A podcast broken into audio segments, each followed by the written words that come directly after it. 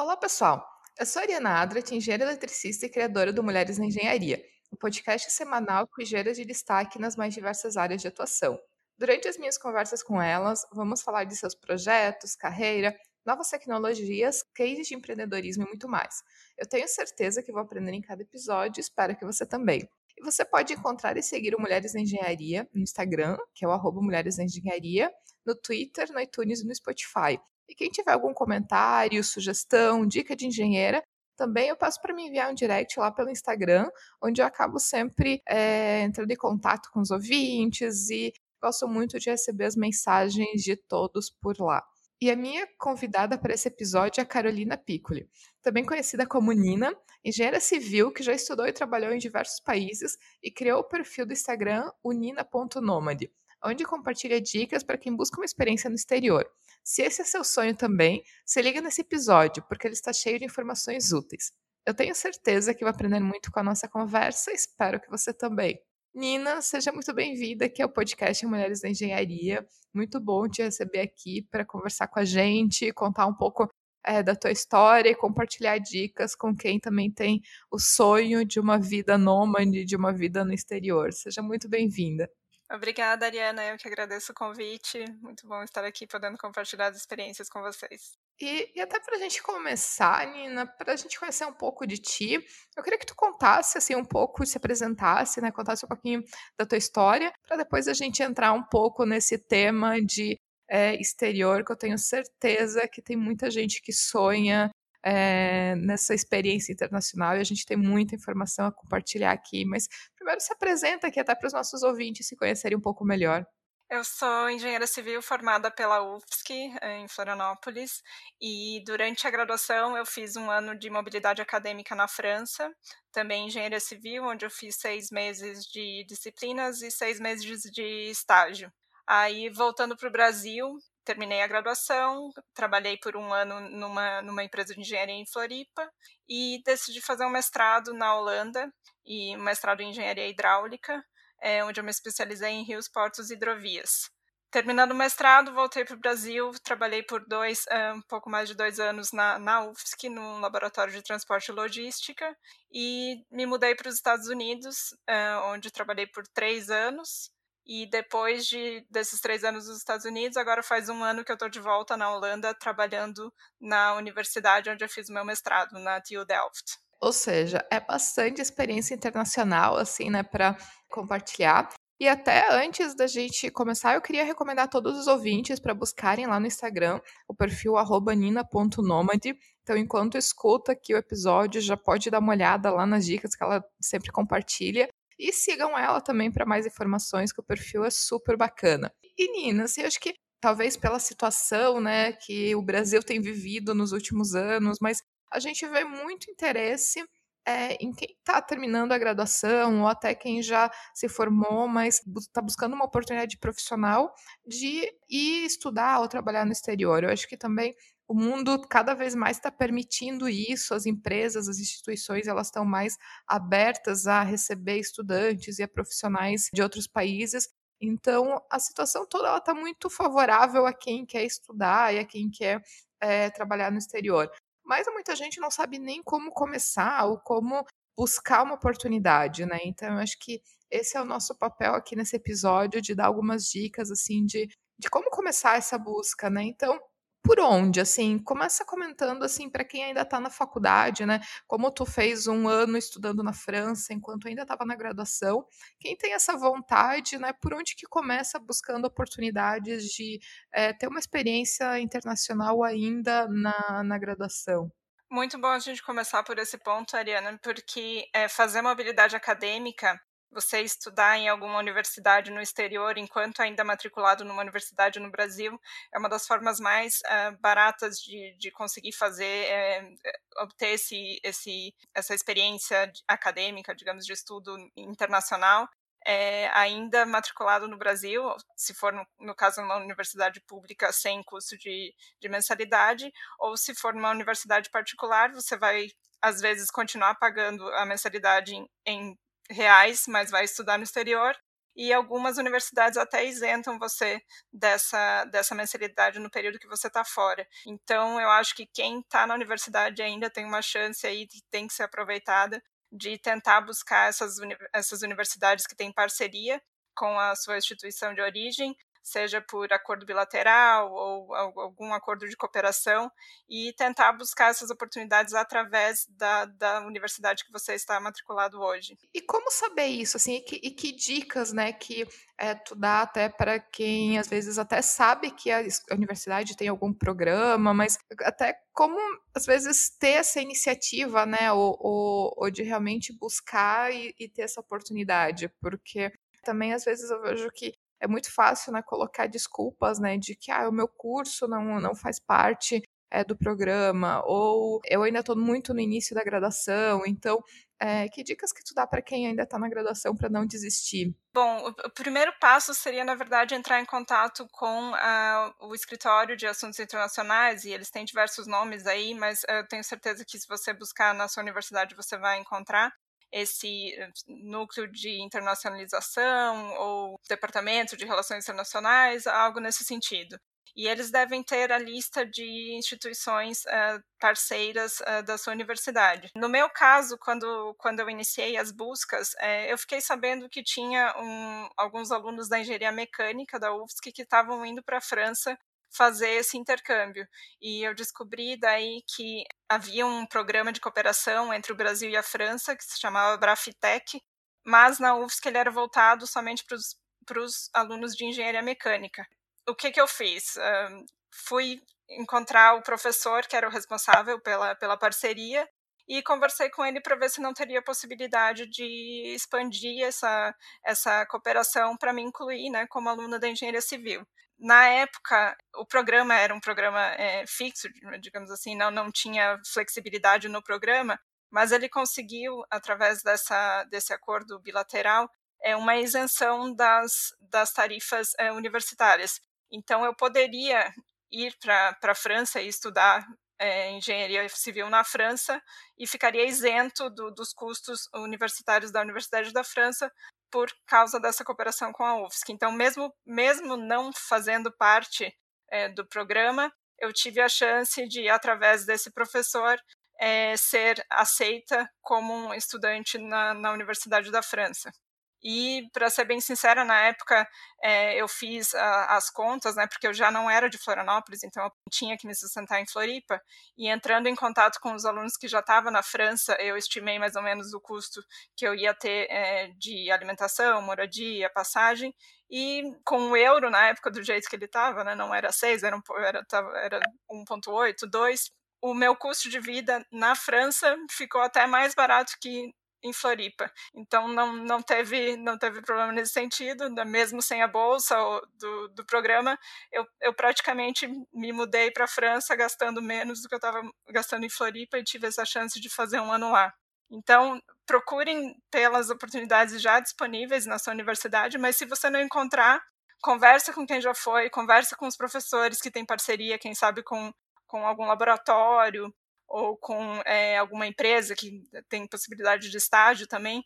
O importante é, é não ter, não, é, não parar, digamos assim, na primeira dificuldade e ir atrás, se aquilo realmente é teu sonho, vai atrás que para tudo se dá um jeito. Isso quando ainda está na graduação, né?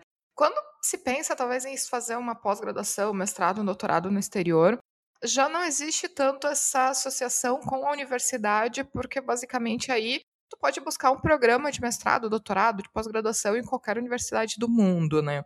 E, e, aí eu acho que assim, quando tem muitas opções, acaba sendo um problema, porque é, como que eu vou filtrar onde que eu posso ir, né? Como que é, eu vou encontrar as, os lugares que talvez sejam mais abertos a estudantes estrangeiros. Então, como fazer esse processo, né, para quem quer estudar uma pós-graduação, mestrado, doutorado e precisa selecionar universidade, selecionar é, programas que façam, né, tipo apoio com o visto, por exemplo, né? Que que tu diria para essas pessoas? que a gente vê que tem algumas pessoas que já têm um país definido. Ah, eu sempre quis estudar nos Estados Unidos, ou eu sempre quis estudar na, na Austrália, na, na Alemanha, enfim. Para essas pessoas fica um pouco mais fácil porque já, já tem um filtro inicial aí, né, que é do, do, do país. Mas para quem não sabe ainda para onde ir, é, eu indicaria dar uma olhada nos rankings universitários e eu vou deixar com a Ariana alguns links para ela compartilhar, mas dos três principais uh, rankings que são usados para é, definir quais são as melhores universidades do mundo, seja por tema específico, no nosso caso a engenharia, ou é, por é, empregabilidade. Tem, tem vários rankings que, dependendo aí do, do que você está buscando, você consegue filtrar por universidades que, que se, estão melhor posicionadas para aquele para o teu objetivo específico. Nesses próprios rankings têm a informação normalmente de qual é o percentual de estudantes internacionais é, que, que frequentam essas universidades. Um, mas voltando aqui um pouquinho em como chegar aí numa lista, né, eu acho que é bem importante também é, você buscar qual que é o identificar qual que é o profissional, digamos assim, o, dos seus sonhos, assim, que, quem que você gostaria de ser no futuro, dar uma pesquisada no LinkedIn, ver as empresas que você gostaria de trabalhar e procure pela formação acadêmica que, que esses profissionais tiveram. Isso com certeza vai te dar uma boa base. E no LinkedIn mesmo também, se você entrar no LinkedIn das universidades, você consegue ver a, aonde os, os alunos, os estudantes que se formaram naquela universidade vão trabalhar depois. Então, se você tem uma empresa específica em mente, você consegue ver quais são as universidades que, que mais é, têm alunos trabalhando nessa empresa específica, ou se você identificar um profissional aí que você seja assim o seu profissional que você gostaria de estar na, naquele lugar no futuro, qual foi a formação que essa pessoa passou. E, Irina, eu acho importante também a gente dizer para não as pessoas não desistirem antes de tentarem, né? Porque às vezes muita gente fica com medo de tentar e ah, porque o processo seletivo de uma universidade é muito difícil, porque existem candidatos muito mais competentes, talvez, do que eu, ou com é, as minhas notas na graduação talvez não foram as melhores. Né, e acabam colocando tudo isso de desculpa antes de até tentarem e realmente fazerem aplicação para esses programas no exterior. Então, é um pouco também de não desistir antes de antes de começar, né? Ex exatamente. De realmente concluir o processo e buscar essa oportunidade, ao invés de colocarem desculpas para não aplicarem ou aplicarem somente para universidades intermediárias nesses rankings e acabarem deixando as melhores universidades de fora por já considerarem que não vão, não vão ser aceitos. É claro que, é, sim, exatamente, Ariana, é isso mesmo, mas é claro que você tem que ver quais são os requisitos, né, que vão estar listados um, ah, ali no, no site da instituição, e realmente, se você não se enquadra num requisito, seja de nota, ou às vezes até tem programas voltados para alguns países em específicos, para pessoas de certos países, aí você não vai aplicar para uma oportunidade que você já viu de cara que você não se enquadra nos requisitos.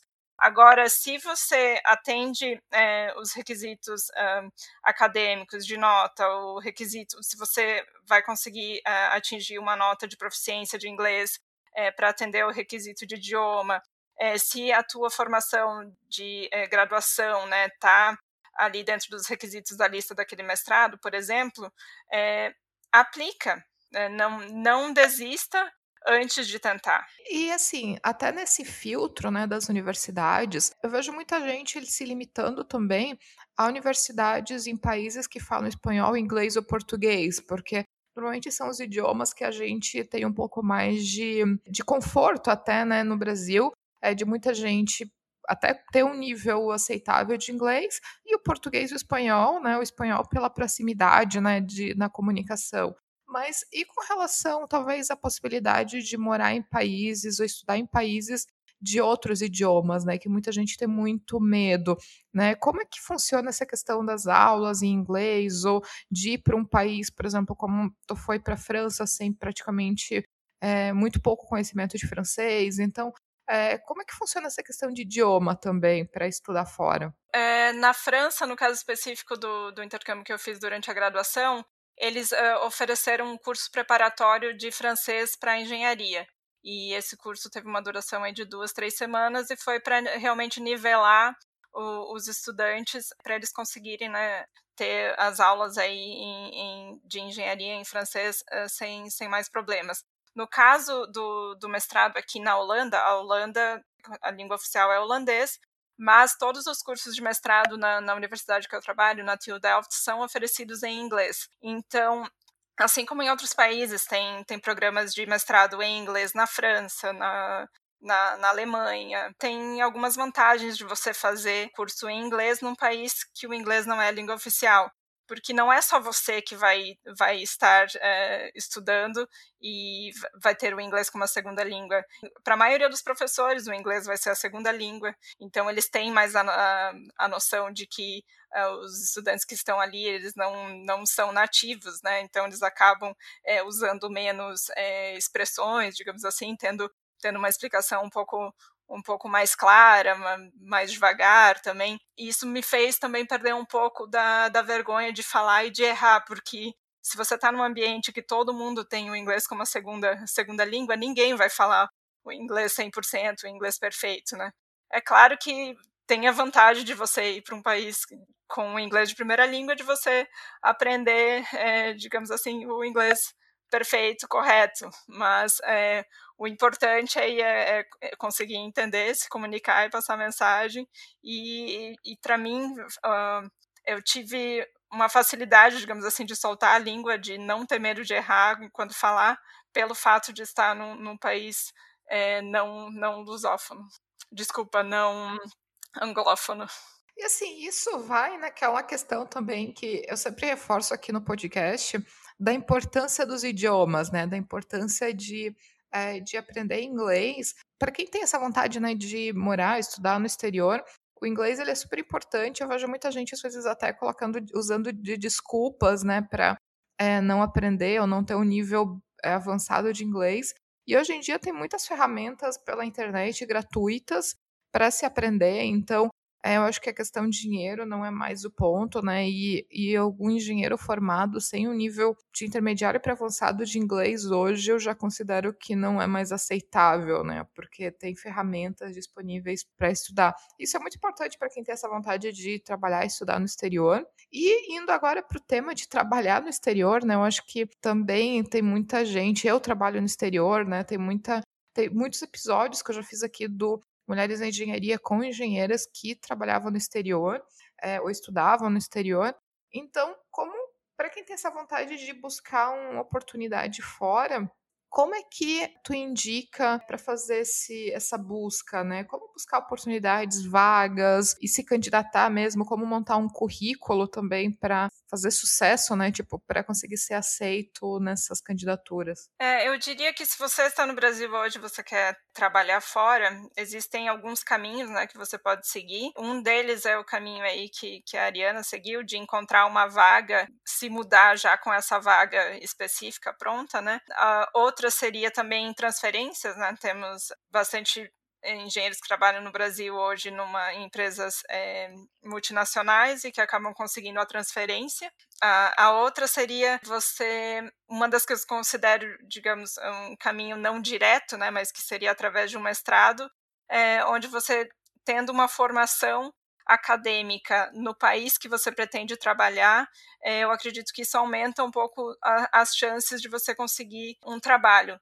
Não necessariamente é, é o único caminho, mas é, ele te dá aí uma porta de entrada, até porque alguns dos países é, fornecem, após de formado, um visto de busca de trabalho que você pode ficar é, variando aí de seis meses, um, um, ano, um ano e meio, buscando um emprego para se colocar no mercado de trabalho antes, digamos, de ter que ensacar a viola e voltar para casa. Então seriam esses os três caminhos, o da vaga direta, o da de transferência ou através de um, de um curso de mestrado ou de uma especialização, né, que, que seja algum curso que te insira é, no mercado. Até eu, eu acho bem é, legal comentar aqui. Semana passada eu estava no, no curso de, de holandês que eu estou fazendo e tinha o tema da aula era sobre mercado de trabalho. E a gente se dividiu em grupos menores e cada um contando sua experiência, e deu para perceber claramente que aqueles que tiveram dificuldade de se inserir no mercado aqui na Holanda eram os que tinham diploma de fora, é, e eu digo de fora, de fora da União Europeia até, que acabaram vindo, digamos, junto com, com o marido ou com a esposa em transferência e tiveram mais dificuldade de se inserir. Já os que tinham um, um diploma é, local reportaram que foi extremamente fácil é, de entrar no mercado de trabalho.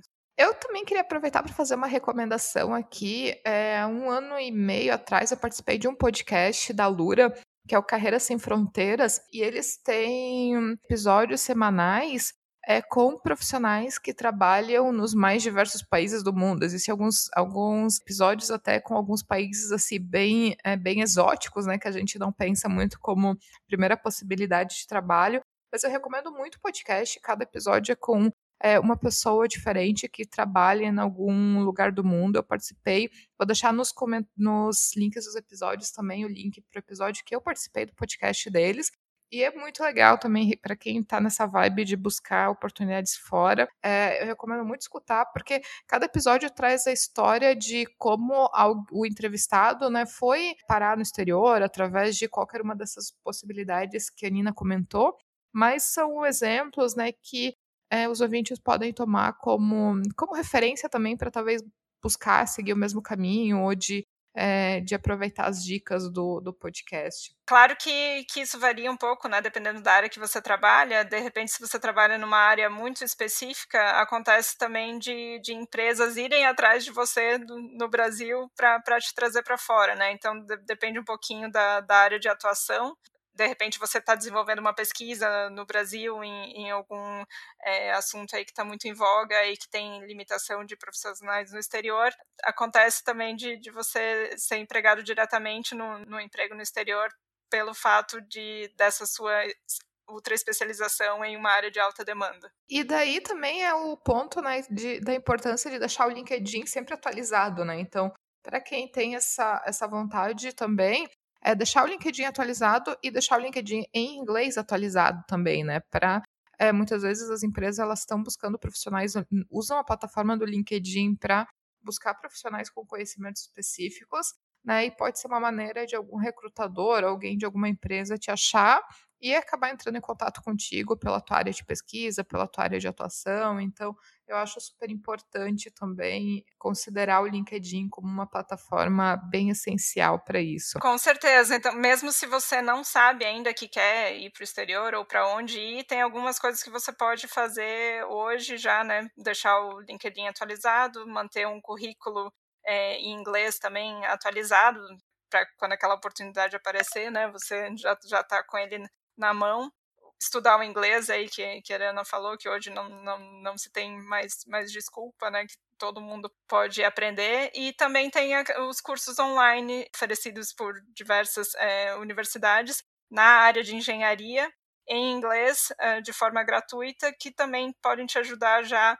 a adquirir um pouco mais de vocabulário técnico em inglês. Então, todas essas coisas que a gente mencionou aqui, por mais que você já não esteja pensando em ir amanhã ou buscando ativamente assim por uma vaga, se você já tiver com essas uh, atividades realizadas, a hora que aparecer uma oportunidade ou quando você realmente decidir ir, elas vão te ajudar bastante a chegar mais rápido no seu objetivo. E exatamente, assim, que outras dicas gerais assim que tu daria para é, para todas as, as pessoas que estão buscando? Por exemplo, existe alguns sites de vagas assim que tu recomenda ou é, justamente dicas talvez nessa busca de, de vagas, assim. Existem sites de vagas também que a pessoa pode buscar, como encontrar empresas que estão recrutando, né? Tem alguma, alguma dica nesse sentido? É, o mais utilizado mesmo é o LinkedIn, né? Mas na, no, nos Estados Unidos, na época que eu estava lá, eles usavam bastante também o Indeed e o Glassdoor. De outras ferramentas de busca, sempre, né, o, o site da, da empresa mesmo, na, na seção de,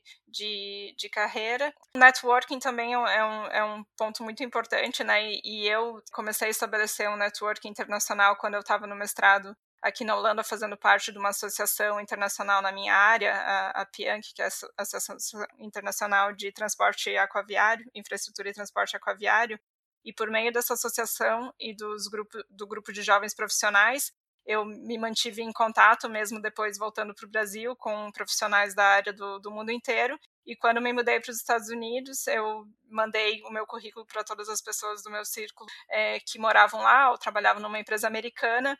E acabou que as duas vagas que eu consegui as duas empresas que eu consegui uma entrevista é, foram através dessas indicações. Então não existia uma vaga aberta e eles os dois acabaram criando uma vaga e me fazendo uma proposta pelo fato do meu currículo ter um mestrado numa universidade que estava lá novamente nos rankings universitários na minha área, é, numa das primeiras colocações, e por é, ter essa recomendação já né, de, um, de um profissional é, dentro da empresa, passando meu currículo para frente no RH. Então, as vagas abertas do LinkedIn, é claro que é muito importante, mas também usar da, da sua rede de, de conhecidos, identificar quem sabe brasileiros que já trabalham nessa empresa que você almeja trabalhar e fazer um, um contato através da, da, das redes.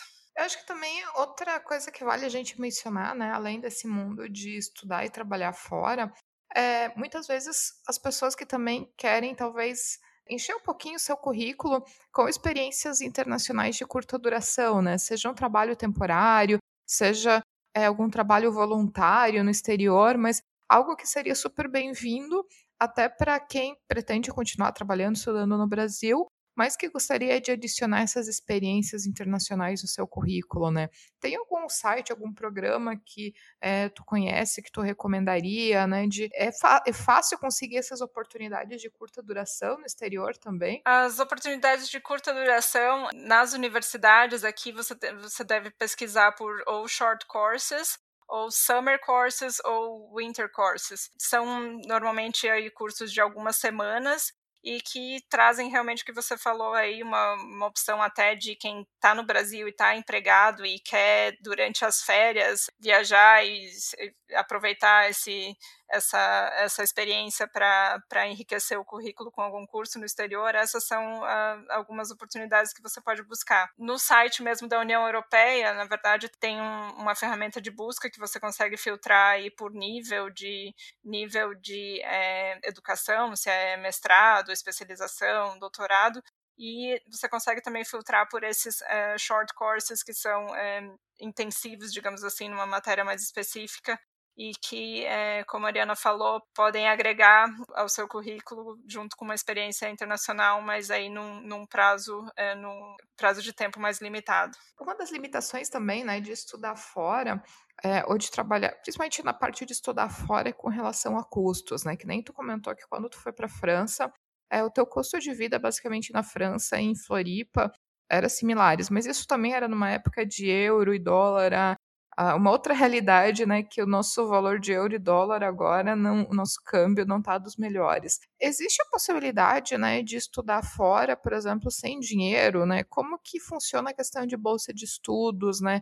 É, para quem talvez não é, para poder estudar fora, precisaria de, de um, uma bolsa de estudo, precisaria de alguma maneira de se manter, né? Como existe possibilidade também? Como é que faz, né? O que que tu conhece nesse sentido? Existem normalmente dois tipos de bolsas num curso de mestrado, por exemplo. Uma bolsa que você vai aplicar juntamente com a sua application para a vaga de mestrado, sendo ele então oferecido pela instituição que você está aplicando, ou tem algumas bolsas que são fornecidas por é, instituições independentes. E nesse caso, normalmente eles, eles pedem que você tenha o aceite da universidade, então primeiro você é aprovado para algum curso, e depois você usa essa aprovação para aplicar é, para uma, uma, bolsa, uma bolsa de estudos. E é, temos aí várias opções de, de bolsas e algumas delas cobrem realmente tudo, inclusive a passagem, é, tem uma, um, digamos assim, um salário, uma, uma ajuda de custo para você se bancar durante o curso, além, é claro, da isenção das tarifas das taxas universitárias. Algumas delas cobrem também o visto, inclusive, e gastos até com, o, com a prova de proficiência. Mas eu, eu digo que não tem nenhum intercâmbio que é 100% zero, né, eh, gratuito, mas, porque alguns custos você vai ter que ter normalmente antes de fazer a aplicação, como custo de passaporte, traduções de documentos, esses são e a prova de proficiência de inglês também normalmente ela não não entra é, nesses é, não entra no, no que a bolsa é, normalmente cobre. Então, esses três custos geralmente acabam sendo do, do, próprio bolso, mas existem uma infinidade de, de bolsas de estudos que cobrem as, todas as demais uh, os demais custos. E o site da União Europeia também, é, sites específicos de cada país que você for buscar, normalmente eles têm é, um, um, sistema de busca que indica quais são as scholarships que estão uh, disponíveis. E também no site da própria universidade vai ter ali quais são as, as, as possibilidades, as opções de bolsas eu compartilho é, algumas uh, oportunidades por semana lá no, lá no Instagram e também tem um grupo do Telegram onde eu mando os, os links é, sempre que tem um, um, edital interessante aí disponível. Né, mais uma vez, né, fica a dica para quem está ouvindo, né, de procurar a Nina lá no Instagram, né, seguir ela para realmente ficar por dentro dessas oportunidades.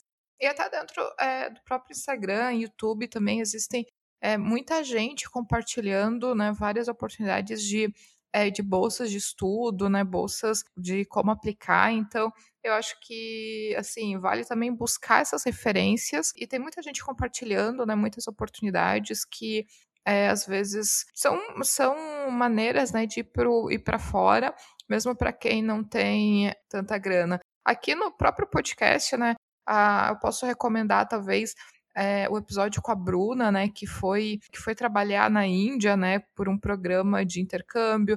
Tem a Erika Sadako, né, que foi estudar o mestrado dela no Japão, também com uma, uma bolsa de estudos, né. É, são várias referências de, de engenheiras que já passaram aqui pelo podcast, que justamente foram, né, tiveram essa oportunidade de estudar fora, mesmo sem dinheiro, né, mesmo sem condições financeiras de estar tá bancando isso, mas através de bolsas de estudo. Então, eu acho que são muitas oportunidades. É, Ariana, inclusive, tem várias bolsas é, que foram lançadas aí, editais recentes. Teve um do British Council é, para bolsa, 45 bolsas de estudos é, para mulheres, exclusivo para mulheres na área de STEM, ciência, tecnologia, engenharia e matemática. Então, eram 45 bolsas sem limite de idade, focado para mulheres da América e, inclusive, mulheres é, que precisavam levar filhos juntos, tinha algumas ajudas de custos a mais ainda. Então, era, era bem específico voltado para esse público feminino e para facilitar mesmo é, mães solteiras, enfim, de, de estudar fora e ter aí 100% do, dos custos cobertos. Outra dica também que eu lembrei agora é, falando nesse tema de mulheres, né, tem muitas empresas, universidades fazendo realmente programas de diversidade, né, incentivando é, e dando oportunidades para mulheres. Então, principalmente das áreas de STEM, né, que, que normalmente o, o número de mulheres, o percentual acaba sendo bem reduzido. Então, vale a pena é, buscar essas oportunidades. Outra dica que eu dou também, que eu vi que tem aqui no México, e eu acho que deve ter em outros países, são empresas de RH é, que são focadas no recrutamento de mulheres. Então, às vezes, entrar em contato nos sites dessas empresas. Essa que eu, que eu vi, ela é específica, a atuação dela hoje ainda está aqui, é uma startup né, de RH, a atuação dela ainda está limitada aqui no México, mas deve haver em outros países. E o objetivo dessas empresas é justamente ter um banco de currículo de profissionais, né, de mulheres, para a disposição de empresas que estão buscando é, talentos femininos para aumentar os seus quadros de diversidade interna, né? Então, é, são é, chances, e são chances principalmente para as engenheiras de utilizar esse, esses incentivos né, que vêm surgindo para as mulheres para justamente buscar oportunidades. Sim, inclusive a TU Delft aqui também, ela tem uma opção para uh, as alunas graduadas, né? Todo ano eles oferecem uma bolsa é, para uma mulher para ela continuar fazendo pesquisa na, naquela área. Então, é, realmente, cada vez mais a gente vê é, essas oportunidades para ampliar a diversidade e a inclusão da, das mulheres nesse, nas áreas é, de tecnologia e engenharia. E Nina, assim, baseado na minha experiência, né, o que eu tenho é, morando no México, morando nos Estados Unidos, eu acho que os brasileiros eles são sempre bem vistos assim pelas empresas nos outros países como profissionais que trabalham bastante, né, profissionais dedicados. Às vezes a gente tem um pouco de síndrome de vira-lata no Brasil, né, achando que brasileiro, Brasil é sempre o pior, enfim. mas na verdade brasileiro ele é muito bem visto internacionalmente, né? É, qual que é o teu ponto de vista com relação a isso? Assim, é, normalmente os brasileiros eles têm dificuldade de conseguir essas, essas vagas, né? internacionalmente eles é, têm é, uma vantagem, uma desvantagem nos processos de recrutamento, né? Como que o, o perfil do brasileiro ele é visto no, no, exterior? Eu concordo contigo que normalmente eles são vistos com muito bons olhos. É, um exemplo por exemplo, no estágio que eu fiz na França, depois que eu saí do estágio, vieram mais dois brasileiros estagiários é, cobrir a minha vaga. Eu acho que uma, você você tá fora, você não tá já na tua zona de conforto, você quer aproveitar aquela oportunidade, então é, abraçar ela, né, com vestir a camisa da empresa, ou abraçar a oportunidade com unhas e dentes, então eles acabam se destacando por verem aquilo como uma, um diferencial, né, uma coisa importante né, para a carreira mas também, é, se for pensar no dia a dia do, do, brasileiro, a, resiliência, né, a flexibilidade que a gente tem que ter no, no, nosso dia a dia no Brasil, em alguns países onde é tudo mais certinho, né, tudo mais organizado, pessoas têm um, uma certa dificuldade de, de saber como agir em situações adversas. Então, eu acho que esse caos, eh, digamos assim, brasileiro, meio que cria uma casca na gente, a gente fica mais apto para atuar em, em, momentos adversos e, e dar um jeitinho e fazer, fazer a coisa acontecer mesmo assim. Esse episódio, né, ele é, o objetivo dele também é mostrar que existem muitas oportunidades. Eu vou pedir para os ouvintes também darem uma olhada nos links dos episódios, né, das, dos rankings de universidade, né, informações úteis que a Nina vai deixar aqui para gente. E Nina, até para a gente finalizar aqui o nosso bate-papo, pedir para tu deixar uma mensagem final aos nossos ouvintes, né, de é, incentivo, enfim, de tu diria, assim, baseado até na tua experiência, enfim, um espaço aberto para essa mensagem final? Eu diria que se você, como eu, gosta de liberdade, tem a liberdade nos seus valores pessoais e tem essa questão de, essa vontade de ter uma liberdade geográfica, de poder trabalhar em diversos países e, e viver experiências em, em culturas diferentes, que você invista para ter um currículo é, sólido de padrão internacional, mantenha sua, sua, sua rede de networking é, ativa com pessoas do mundo inteiro e não tenha medo de se aventurar. Claro, sempre com muito planejamento, né? Mas eu acho que é, temos que deixar de ver as fronteiras é, do mapa como limitações na nossa carreira e, e, tentar usar aí o nosso conhecimento em, em empresas é, em diversos lugares do mundo e a, aprender, crescer tanto profissionalmente como pessoalmente no, em ambientes culturais diversos. Nina, quero muito te agradecer a tua participação aqui no podcast. Essa questão internacional é um tema que eu gosto muito, não né? incentivo muito as engenheiras a buscarem essa oportunidade, mesmo que seja para estudar fora e depois voltar para o Brasil, né? Mesmo quem não tem essa pretensão, talvez de, de algo definitivo, mas eu acho que é uma experiência super válida, né? E é válida para o currículo também, né? E como experiência de vida pessoal. Então, quero muito te agradecer pela tua presença aqui no podcast. Então, muito obrigada aqui pela participação. Mais uma vez, Ariana, obrigada pelo convite e espero ter é, contribuído um pouco para vocês saberem as opções é, no exterior e continuem me seguindo lá e seguindo a Ariana e as demais engenheiras que trabalham no exterior que, que participam aqui do podcast para conseguir conseguir aí realizar o seu sonho, caso esse seja o seu sonho. Se não, como a Mariana falou, ir para o exterior e voltar para o Brasil, com certeza você vai estar com uma, uma bagagem, vai ter aí um, um, um ganho cultural e pessoal e profissional que, que não tem preço. E se você que está ouvindo tiver algum comentário crítico ou sugestão, só enviar um comentário lá pelo Instagram do Mulheres em Engenharia, que é o arroba Mulheres em Engenharia. E se você gostou desse episódio, eu ficarei muito feliz se puder compartilhar com outras pessoas que podem gostar também. Um abraço e até o próximo episódio.